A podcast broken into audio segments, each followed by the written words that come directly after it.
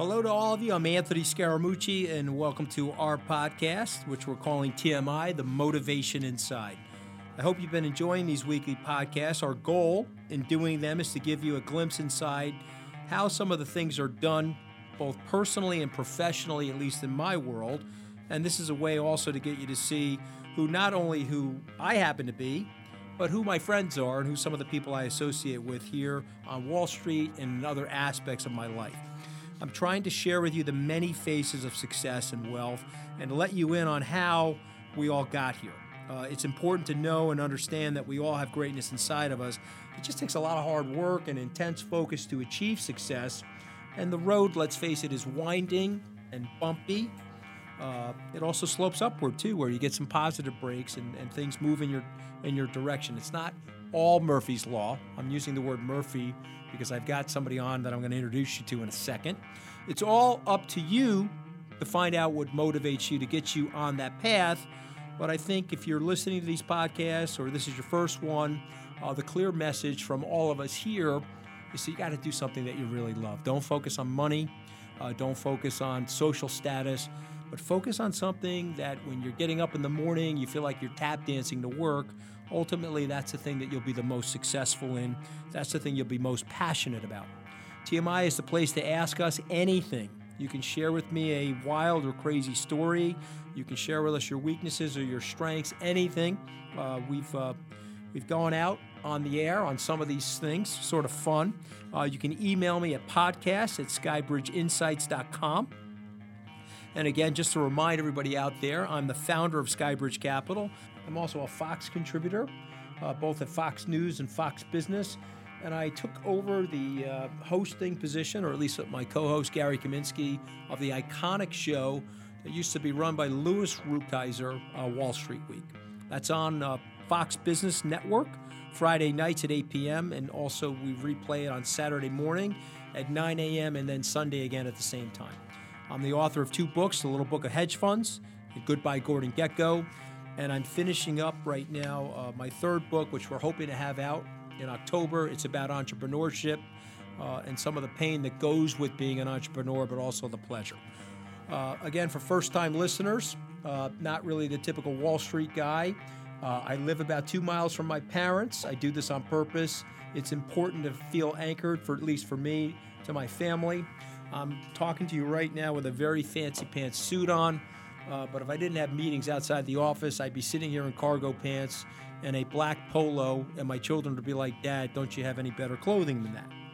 Uh, today, I really want to talk about uh, making it happen, or the people around me would often say, making blank happen. I'm not going to use the word because we it turns out that we have a lot of teenage listeners. And even though uh, I have a potty mouth, I won't be so potified here on a podcast because uh, uh, I've had my mom on this thing, and I don't want her listening and saying, "Why are you using those words?" Uh, making it happen for yourself takes a lot of work. What I'm really talking about today is the will, the tenacity, and the drive to make your dreams happen. Uh, to me, I think a lot of that is about your attitude, but it's also about the people that you surround yourself with. Uh, one of my college coaches said to me once that you're the average of the five people that you hang out with. And so you better hang out with really good people uh, to bring your weighted average up. I've known uh, to many around here for having some crazy ideas, and I've always had outrageous ideas, even when I first bought some land out on Long Island. I think in my first podcast I talked about that. I ended up flipping it. Uh, it, it, was scary at the time, uh, but it positively uh, affected my life, made me feel comfortable, at least at the age of 19, of taking some risk. Uh, and I want to, and that drives me right into uh, somebody who I have an enormous amount of respect for. Uh, today's guest is a guy that can make it happen. He's the CEO of Rosecliff Capital. Uh, it's a complete end to end wealth management firm. Uh, he really has, in my opinion, one of the best attitudes around. Uh, he's a positive force, great positive energy. And I used Murphy earlier uh, about Murphy's Law because I, I look at this guy as the opposite of Murphy's Law. This is the kind of guy you pick up on a, a phone and you say, geez, something bad is going on. And he would explain to you the uh, reason why your glass is half full. So he's the opposite of Murphy's Law. Uh, he grew up in the not so mean streets of Sunnyside, Queens. Uh, ladies and gentlemen, Mike Murphy, welcome to T- TMI, Michael. Thank you, Uh, Anthony. uh, tell everybody how we met. I think that's a fun story. Uh, we met, I don't know if you'd remember this, back uh, seven or eight years ago. A gentleman uh, that worked with you named Adrian Davies Yeah. uh, set up a lunch for us, um, Went over to the Core Club. the Core Club, one o'clock lunch. I forgot. Adrian called me at about 1.15 and said, where are you? I ran over. I got there about 1.30. He said, Anthony will be here in about 30 minutes. So you showed up at 2. Well, no, only because I called. I said, "Is he there?" Because I was Uh, two minutes away. All right. He said, "No, no, no. He hasn't arrived yet." I said, "Okay, no problem. If he gets there, let me know. I'll walk over." Do you remember the first thing you said to me? I can't remember. No, that I don't remember. I'm The not first words you ever said to me, I stood up, you looked up at me. You said, You're one of those Irish guys with the real big heads and the small. Oh, uh, but I could tell right away you and I were going to get along. No question about that. Agreed. And here we are. Yeah, no, no question. But but if I remember correctly, uh, you were a member of a golf club that Adrian was a part of, and uh, we had talked about golf. And unfortunately, I'm terrible at golf. But I went to that club and I said, "This club is fantastic. Who's selling the memberships?" And I went and hired Adrian because he's a fantastic, gifted salesperson. Uh, he's gone on to have a great career on Wall Street. You and I have gone on to be friends. Uh, but I want to go to Queens Yes, sir. growing up, how does growing up there differ from the way your kids are growing up, or let's say my kids are growing up? Polar opposites. Um, you, you grew up on Long Island. Growing up in Queens, uh, right over the 59th Street Bridge, uh, a lot of housing projects. You had either the Irish group or the Colombian group. Uh, 1986, Sunnyside was dubbed the crack capital of the world. So you say not so mean streets. They, they were, you know, we did a lot of things growing up that um, my kids would be grounded forever for if they did them. Um, so it's um, a lot different than growing up in New York City. Oh, oh, oh, okay, so I'm going to interrupt for a second. So you had an unstructured upbringing. Uh, your parents sort of didn't really know where you were at every moment of the day. There wasn't a helicoptering and a GPS system where you knew exactly where the kid was, and so, hey, where are you? And you know, how many glasses of water did you have today? And did you Right. take your multivitamin? None of that was no, going no on. right? cell phones, no GPS, no Snapchat. Immigrant parents. Both of my parents were born in Ireland, um, and we would leave the house around nine o'clock in the morning and come home much later. So you made some mistakes growing up. Lots of mistakes. Yeah, tell us about a few of them.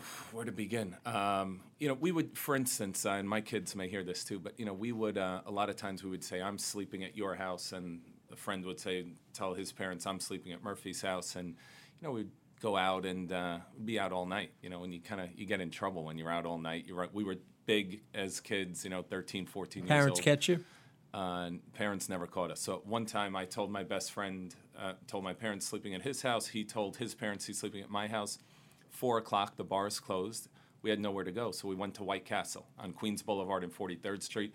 Walked into White Castle and we fell asleep. About 5:15, I heard a knock on the window. It was my uncle coming home from work, and he just pointed at me and looked at me, and I said, oh, "I'm gonna get in trouble when I get home." But he never told on me. To this day, never Yeah, told. that was that's a cool uncle. Yes. I had a cool uncle. He was he was uh, he owned a motorcycle shop. Uh, he got us into a lot of trouble, uh, but he kept his mouth shut. So I always praise him for that. He's 89 years young, still driving around in a sidecar. Uh, your parents were immigrants from Ireland. Uh, what did they instill in you that you think has helped you become the success that you are? pretty simple. I'd say hard work. You know, my dad was a sandhog. Um, he passed away a few years ago. Um, my dad was a sandhog, worked extremely hard, very long hours. You say he was a sand Sandhog, yeah, they don't What have those in Long Island. What does that mean? Sandhog is uh, a tunnel worker. Um, Okay. They they would go down and drill um, subway tunnels or water tunnels, um, and so I would go down when his guys wouldn't show up for work. They would get their check sometimes and take a few days off. Um, once they got paid, um, there'd be an opening. So I didn't have a union card at the time, but I would go down and I'd be able to work with my father and the crew a mile down, uh, underground. We have the river and rock above you, and the only thing keeping that off you is not girders or any steel. It's air. It's compressed air. So you go in one side, you come out the other side. As you're drilling, making these mines, the air is keeping it from caving in on you. Pretty dangerous job, but Yeah. um, paid Yeah. well. Yeah, so so basically what's happening is you got a lot of pressure coming from the water above you. You're creating an air pocket. If you don't force air pressure into that pocket, it'll crush down upon you, which frankly has happened a lot more than people realize as we built this great city that we both live in. Yeah, so so that's part of probably growing up in Queens. None of that meant anything to me. It was a good paycheck because by law you can only work four hours. So I could work four hours. They would have to pay me for eight. So I could do that one day or two days, and um, I'd have money to So go out. was your dad a member of a union? He was local 147. Okay, so how do you feel about unions? I think they were great to my father, and uh, it was great for him at the time uh, to be part of the union. I was also part of the doorman's union, so I ended up becoming part of uh, Local 147. I was part of uh, Local 32B and J, uh, 32B, 32J uh, doorman union. I was also part of the move, uh, movers union. So um, I've belonged to unions in the past, but I think today's day and age, um, they've kind of outgrown their use, and I think they've become way too powerful. Uh, way too powerful in the sense that they're not serving the worker, or what do you mean? way too powerful in the sense that so now at, at the time I was a worker. Since then I've started uh, several businesses, and I think unions negotiate too hard against the business. And you know, you look at the hotels, you'll see where if they want to bring in uh, a non-union worker to do a job, they'll put the big rat outside of the hotel. Uh, you drive by New York City, you see that all the time. The question I ask all my union buddies now is when you're going to do work in your house on a Saturday, you're going to have lights put in. Do you pay double time and a half plus someone's health insurance to do it? No, you don't. So to put that on a business owner is really an unfair request. I, I think unions say, hey, to get this job done, you have to pay X, and the X isn't a fair market price. So I think they've gotten a lot. You know, Chris Christie talked a lot about this in New Jersey um, with the teachers' unions. I think they've gotten so powerful and they've negotiated themselves into a position where they're making it unfair for the employers. So, so there's a little bit of a cartel going on, or a little bit of a monopoly in the sense of the teachers' union. By the way, I was uh, never. I was a temporary member of a laborers' union because my dad was in that union and got me a temporary labor card so I could go work on the stone dock that he worked on when I was a kid. So you're you're got a better memory than me because I can't remember the number. I think it was local 92, but I don't I don't know if that's true or not. But but what I would say about unions in my life experience, and I'm also a member of the Screen Actors Guild, so I a, union, you know, card carrying union member, pay the dues to the Screen Actors Guild. I would say by and large, unions have been very, very good for the society in terms of helping to burgeon and create a middle class.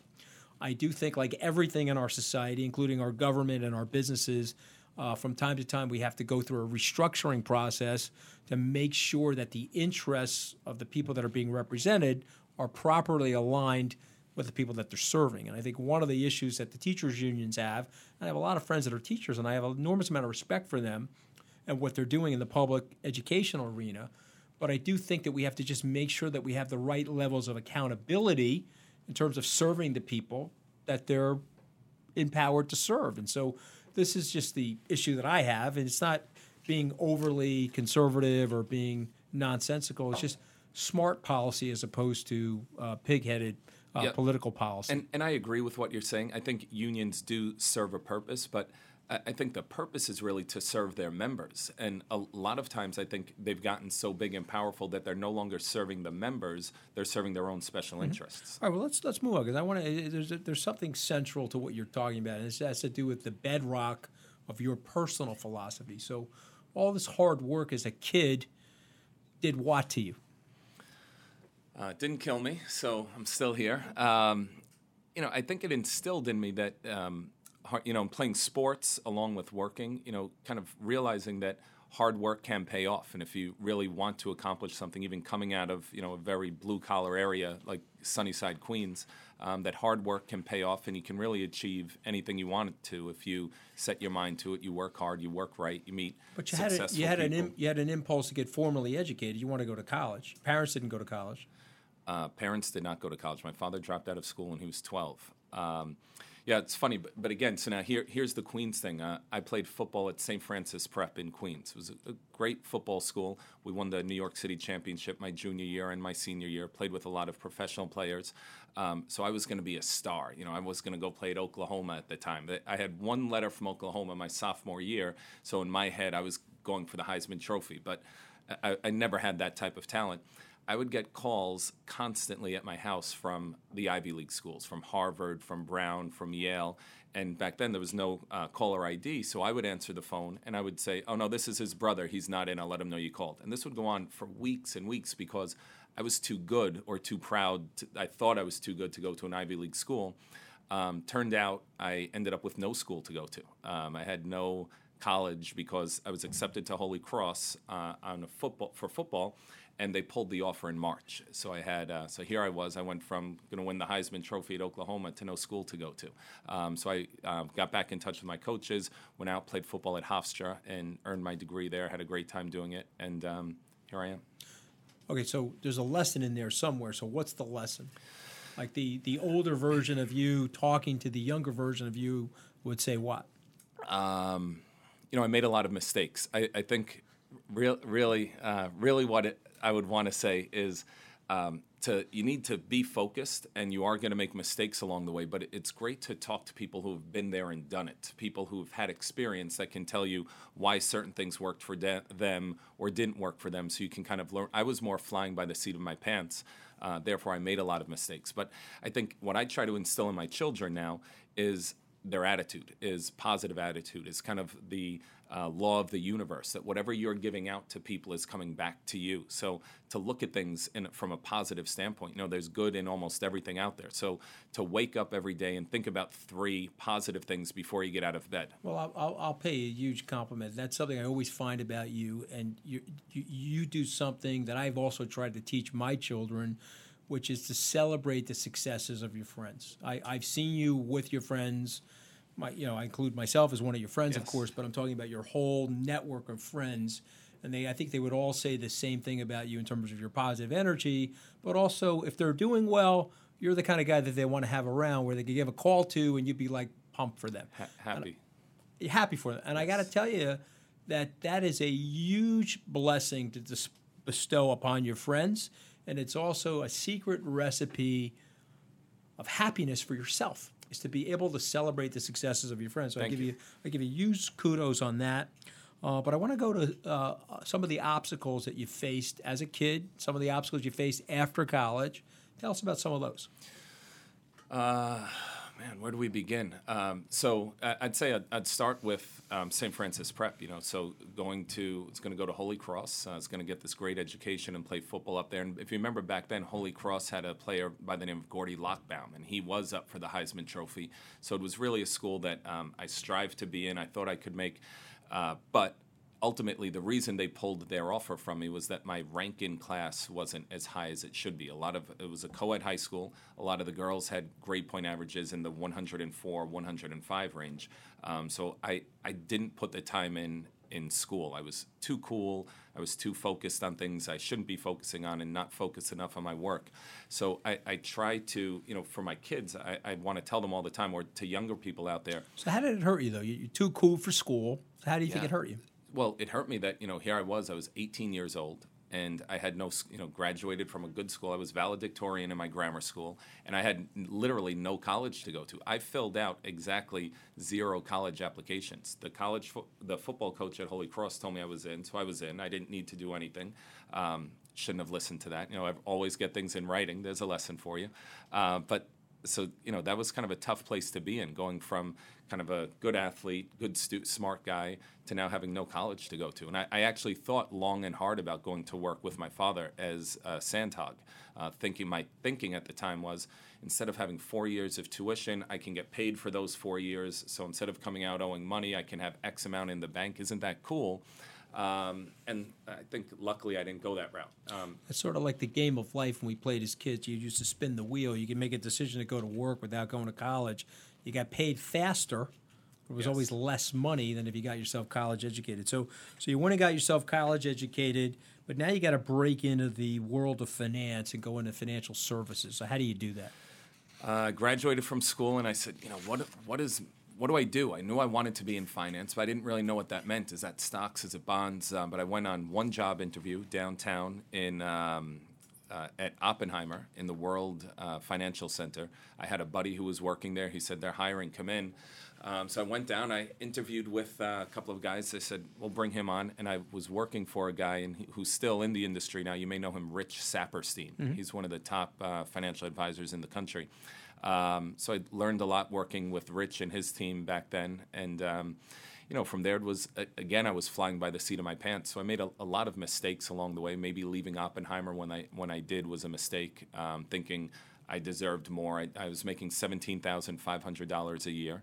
Um, thought I deserved more money, so I was going to go work somewhere else. Um, that didn't work out so well. So you know, kind of just again without having much of a plan, I was just going from one to the next, looking for the next thing, and um, that probably made the journey a little more difficult. But I, I, think, kind of coming back to what you were saying earlier, Anthony, is that you know rather than sitting there saying, "Shoot, I should have done this" or "I should have done that," you know, I, I look at where I am today, and I'm very fortunate. You know, There's know, a bell that went off. There's an epiphany. Something clicked.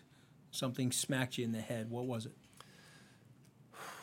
You know, I, I don't to be honest, I don't know. I, I want to say it was having kids, but um, you know, so you and I have known each other now for eight or nine years. Um, for the last 21 years, I've had my head down, and you know, luckily I have a great marriage, great wife, um, healthy kids. Knock um, and, God bless. Yes, thank thank God. And the rest of the time, my head's been down working. So, um, you know, I, I, didn't really have time. If I did m- make a mistake, I just kind of kept going, you know, and kind of pivoted, but kept going.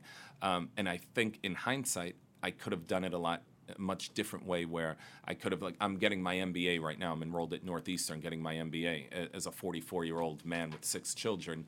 Um, I should have done that a lot sooner, you know. But but again, so why do you think you need to do that now? You're a pretty accomplished guy.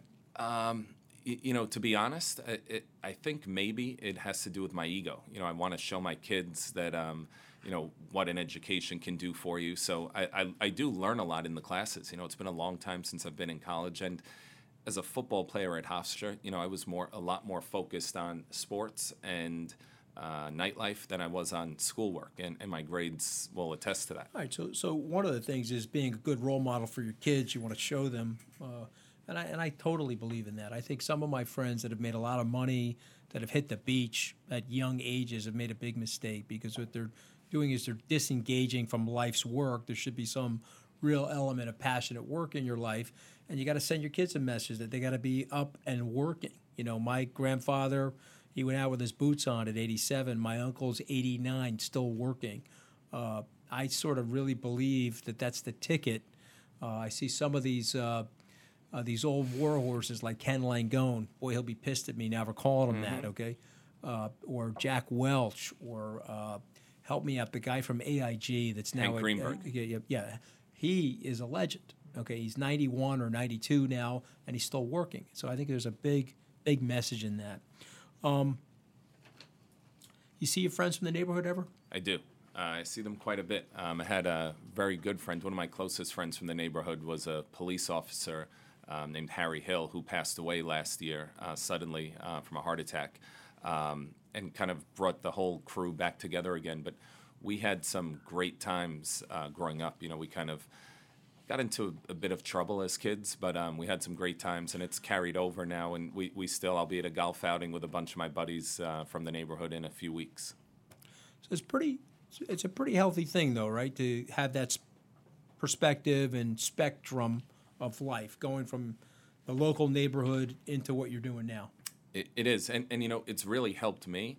Um, and it makes me think a lot with the way my kids are growing up in New York City is a lot different than the way I grew up. But but that that what I learned growing up, you, you can't get in school. You can't can learn it in a can book. Can you impart any of that to your kids, or are they just going to have a totally different life than you? Um, no, I I, th- I, hope I can. You know, and I, realize my kids are watching me all the time, um, and that goes for anyone out there who has children. You know, the kids are always, although they may not be completely engaged, they're watching you. You know, they um, and even when they get to the teenage years where they're too cool, um, they're they're learning from you. They're mo- they're watching what you're doing. They're going to mimic what you do. So I, I, try to show them hard work. You know, um, whether it be your health or what you eat, working out, um, eating healthy and if you if anyone asks my kids, you know, what does your dad do? I think they would say he works because um, I, I, do. I work long hours and I love what I do, and I, I think they def that hopefully that they're taking that in and they're gonna whatever they decide to do in life that that that comes out and comes through in them also.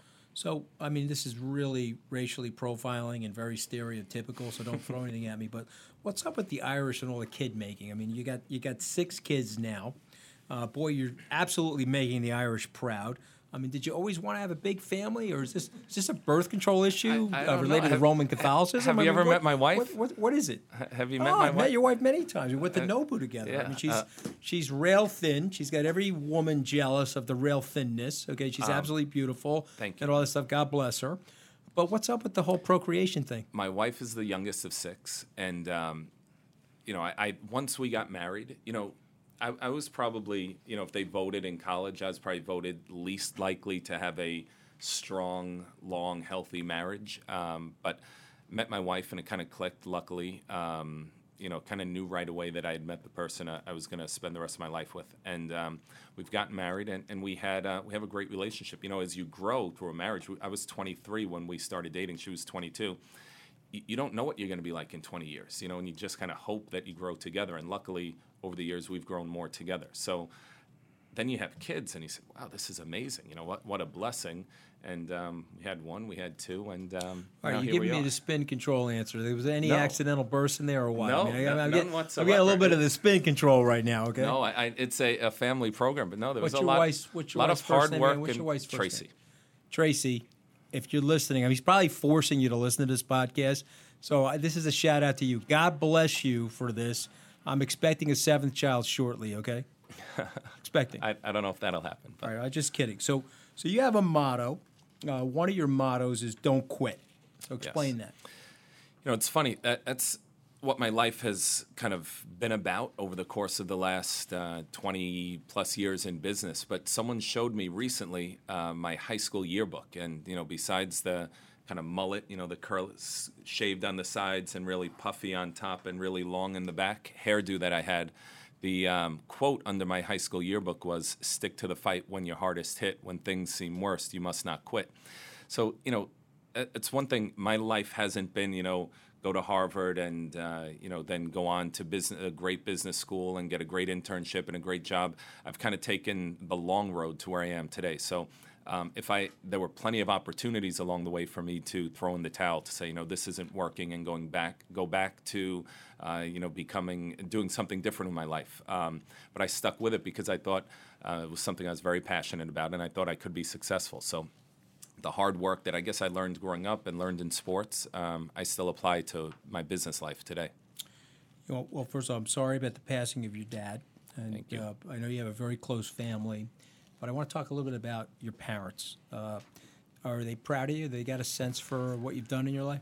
They are. My my mother is my biggest fan. Uh, you know, whenever I'm on television, uh, I call. My mom lives up in Westchester, um, so, so I don't get up to see her as often as I should. Hi, mom. Um, she doesn't know what a podcast is, but um, she'll hear it someday. Um, if she when she watches me on television, I call her immediately after, and that counts as a visit. Kind of. She's so happy. I'm the smartest guy on television. I'm the best looking guy on television, the funniest guy on television.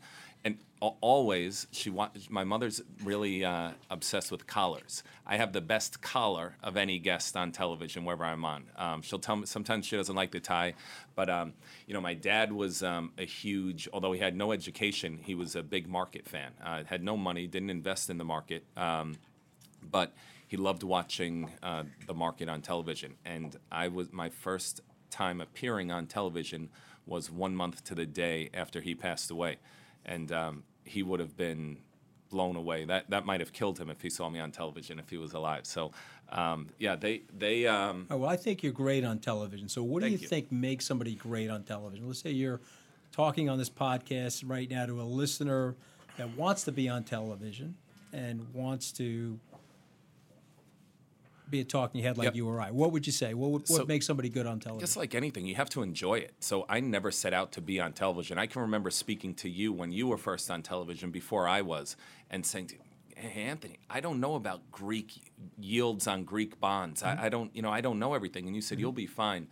And once I got there, you know, I really enjoyed doing, you know, it was kind of like lining up for a big game, you know, um, being I- live I, on actually, television. I actually remember the conversation. I also remember saying something to you, which I will share if you don't mind. Sure. I said, don't shotgun your words. Don't go into the studio with, okay, they're going to ask me XYZ question and I'm going to give ABC answer.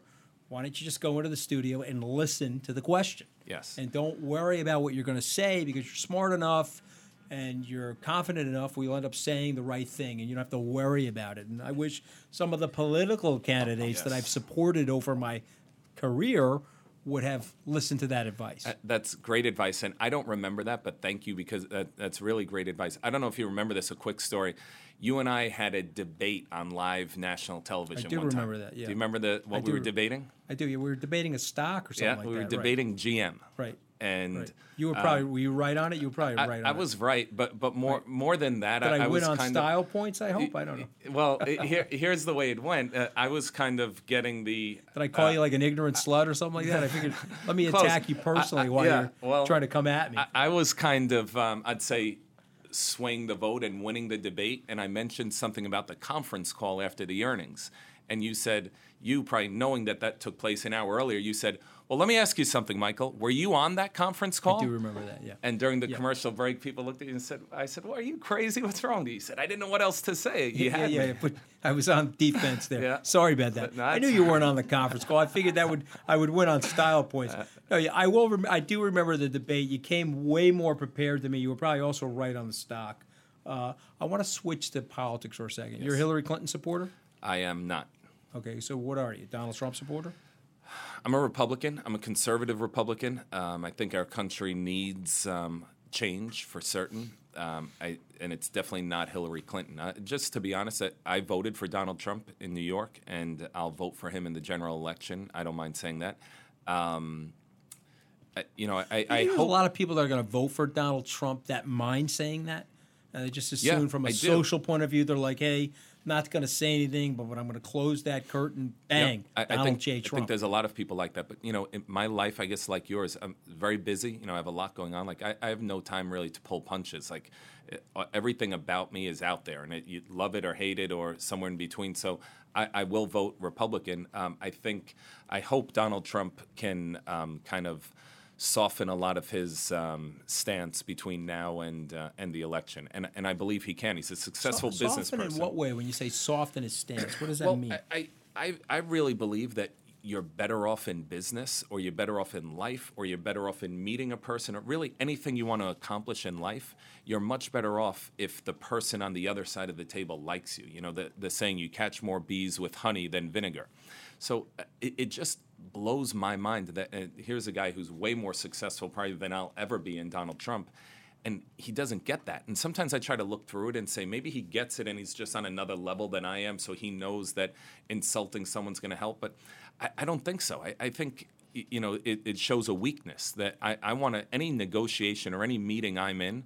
I, I want to be able to uh, have the person like me, and, and not not in a fake way, but you know to find what we have in common. We can differ on po- political points of view, um, like some people I know, um, but you can do it in a, an, a good way where the person can leave the meeting and, and say, you know, what? I like that guy. That guy's a good guy. Well, you know, it's it's interesting, and I and I uh, I was where you were probably a year ago, even maybe even eight or nine months ago.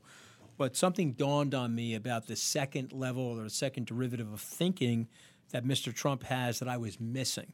Okay, so let me see if I can explain that to you. He's going right over the top of people that are super sophisticated, or I would characterize as the establishment or the elites.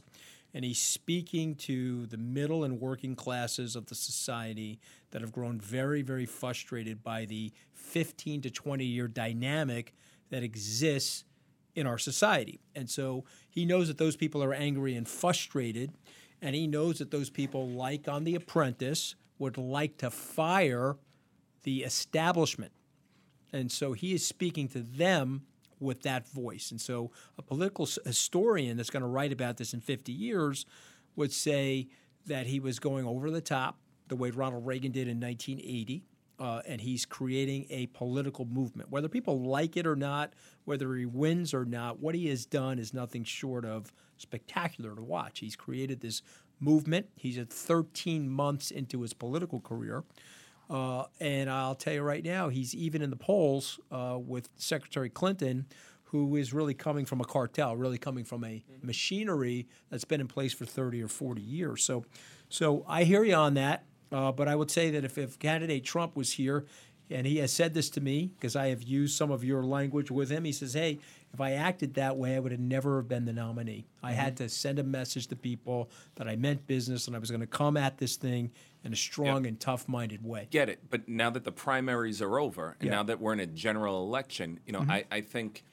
I, I just think he'd be better off. I hope he wins, and I will vote for him. And I think Well, he'd be gonna- better off if he was see- making friends You're going um, to see in a more different. places. This is my prediction. You'll see him shift gears here once he is uh, named the nominee of the Republican Party. Uh, any regrets? Lots. Mike Murphy? Um, re- regrets. You know, no. Uh, let me take that back. Mistakes I've made, yes. Regrets, no, really. Um, you know, because I'd like to think I've learned from all of the mistakes I've made, and that may sound corny or wishy-washy, um, but you know, I meditate every morning, um, and I, I uh, you know, I'm kind of, I, I think I go through my life and I look at my life and I think things happen for a reason. So I'm doing something now, investing in startup Well, companies well, and let me helping give you, companies. Let me give you one of my regrets. Yes. Okay, so then I want you to think about it because I think my opinion is we all have regrets. If you don't have any, God bless you. Uh, but let me give you one of my regrets. I think I've left situations in my life where the bridge, the pontoon bridge, exploded upon my departure, uh, where I could have walked over that bridge without the explosion necessary. And so I've actually tried to go back into the bridge repairing business with people or situations or partnerships uh, because I don't want to have any grudges. I don't want to bear any grudges. But I think many of my regrets in life are from bruised or blown up relationships that should not have been bruised or blown up. Mm-hmm. And you, you can, so, okay, regrets, but I, I think if you look at it from a standpoint that you learned from it, you know, and it made you who you are today, mm-hmm. and you can try to correct that, you know. So I, I think everything happens for a reason, you know, and mm-hmm. things, and maybe you made mistakes. Maybe it's your fault that that bridge blew up. But you know that that happened for a reason. It got you to where you are today. So I, I don't really. I can honestly say I think look you right in the eye and say I, I have no regrets. You know I've right, made I gotta, plenty I of gotta start doing some transcendental meditation, man. I mean, this is some really good stuff you got going there. Okay, whatever that drug is, I want some of it. It, it's it's really just a, a matter. I would say more of kind of looking at things from a positive standpoint and knowing that you know we all have those days where you wake up and you're just not in a great mood, or someone says the wrong thing, someone cuts you off, or the driver does something. And you know, it, it's really trying to just check yourself. I, I have kind of a been known to kind of have a fiery temper and you know f- uh, fly off the handle a little bit at times, but I try to keep that in line now and just try to realize that if, if you get me angry and frustrated, it's not hurting you. Uh, I, I allowed you to do that to me, Well, one so of your- one of your- I wouldn't give you the power to do that to and me. I, so and I I'll appre- stay. everything you're saying is great advice for our listeners. One of the one of the things I want to end on, though, because this is part of your brand, it's part of your signature, so I want to end on something positive. And so you're messaging right now to those six children, and there's something that you want them to hear from you as their dad. What is it? Think that they're doing a great job, that I love them, uh, that I want them to uh, always do their best in everything they do and uh, to work hard, you know, and to find something they're passionate about and stick with it and to be good people and to treat people. And I say this to them 7,000 times a day treat people the way they want to be treated. Um, and I think if we all did that, the world would be a little bit of a better place. Yeah, and not, no- no- not only do I say no that to my kids, but we, we fund startup companies through our venture capital fund now. So we have a lot of people in their 20s and 30s, and I try to instill some of those same lessons in them. You know, you see people come in that are going to start a, run a great business, and they're kind of looking like a bull in a china shop to run over people, and try to explain to them that you know, l- slow down a little bit and just treat people with respect. Treat people the way you want to be treated, and uh, Yeah, I think it's a that great, helps. great message uh, to sum everything up. Michael, it's been a honor to have you on. I want to thank uh, the great Mike Murphy for joining TMI. Mike, please tell all your friends because I know you have a ton of friends. I got to get these uh, descriptions up on this podcast. We'll- we'll Uh, so tell your friends sure. about it, okay? Uh, Absolutely. please subscribe to this podcast, TMI, with us, Anthony Scaramucci, on iTunes, and please rate or review it. We are reading and uh, these reviews. The, the the reviews, frankly, help us uh, make the content better. So please uh, reach out to us. You can email us again at podcast at skybridgeinsights.com. You can follow Mike on Twitter at Murphy Rosecliff, R O S E C L I F F. You can follow him on Instagram, Murphy Rosecliff, Yes, sir. and his blog, RCVC Yes. blog.com. Don't forget to watch Wall Street Week on Fox Business Fridays at 8 p.m., Saturdays 9 a.m., and also on Sundays at 9 a.m. Until next time, uh, remember us, uh, and I want to thank you. Uh, please follow me on Twitter at Scaramucci. Thank you for having me. This was great, and I think what you're doing with these podcasts is awesome. Well, I, I appreciate it, Michael. We got more to come, and you'll be back. I hope. I hope you'll come back and, Absolutely. and visit with us. Until next time, have a prosperous week.